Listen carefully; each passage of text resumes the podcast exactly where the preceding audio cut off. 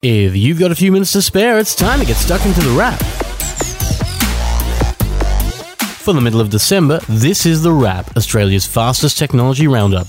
And with the year almost over, companies are talking up what 2018 has brought us. Like in Search, with Google this week releasing its search list for Australia, with news that Aussies spent much of the time looking for politics, sports, and the price of Bitcoin on Google. Frustratingly, the three most popular Aussies searched on Google were politicians, though we also spent a lot of time asking questions. Questions like how to lose weight fast, but they were nothing compared to an issue that really seemed to unite Australians because of the political issue. In fact, the most popular Google question was how to opt out of My Health Record, an issue that was clearly on the minds of many Australians. Australians also asked why the internet is just so slow, even though NBN didn't even make it on the top 10 list of searches. There are lots of things you can glean from the search results, including what we're desperate to cook, and YouTube had this year's trends as well. Australians apparently love the videos of Maroon 5, Drake, and Bruno Mars, while 5 Seconds of Summer had the most popular Aussie music video watched, something that actually fit in line with what Spotify found on its streaming music service as well. Yes, the top charts were much of the news this week because, shock horror, the year is wrapping up. But still, that wasn't all we saw this week. Netgear unveiled a new hyperfast router made for gamers looking to minimize network lag as much as possible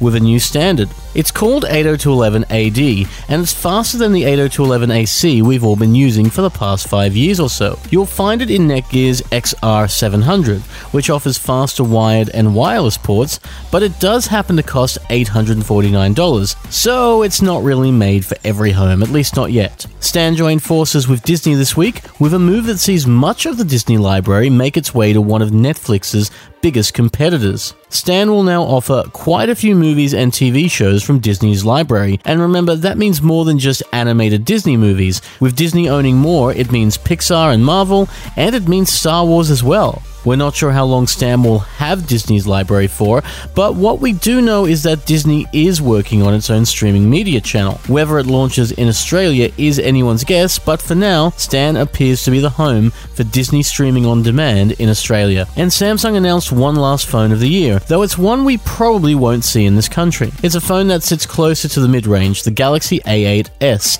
and one that might give you a glimpse as to what Samsung is doing in its next flagship, the Galaxy S10. In what could be the new definition of an all screen phone, Samsung's Galaxy A8s loses the notch and bezels by making the front of the phone all screen. To get around the issue of putting the camera in there, they've cut out a hole in the top left for the camera. Now remember that next year isn't far away, and that means new phones will be on the horizon. Hey, we might even see something as early as January, and if we do, it might have a hole punched right out of the screen. It's an interesting idea, though it's not one we're necessarily sold on. It feels like there has to be a better way to integrate the camera than this, because this really does look like someone grabbed a hole punch and went right through the screen, and then Samsung just, you know, threw a camera in there. On a mid range phone, we kind of get it. But on a flagship Samsung, well, let's just say we're kind of expecting something more. And Samsung's reimagined all screen phone wasn't the only thing we saw this week, with our week not being complete without our review of the Oppo R17 Pro. What we can only assume is the last Oppo of the year. It's a pretty Oppo, that's for sure,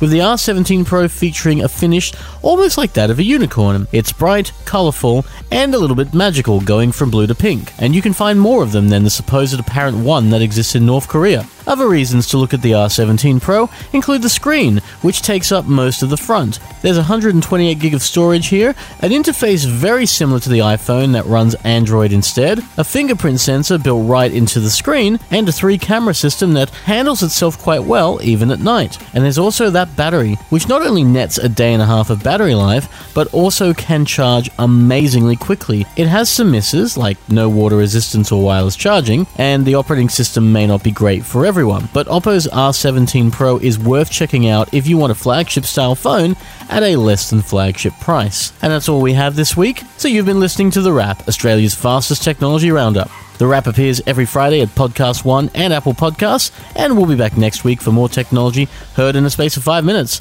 Until then, have a great week, and we'll see you next time on The Wrap. Take care.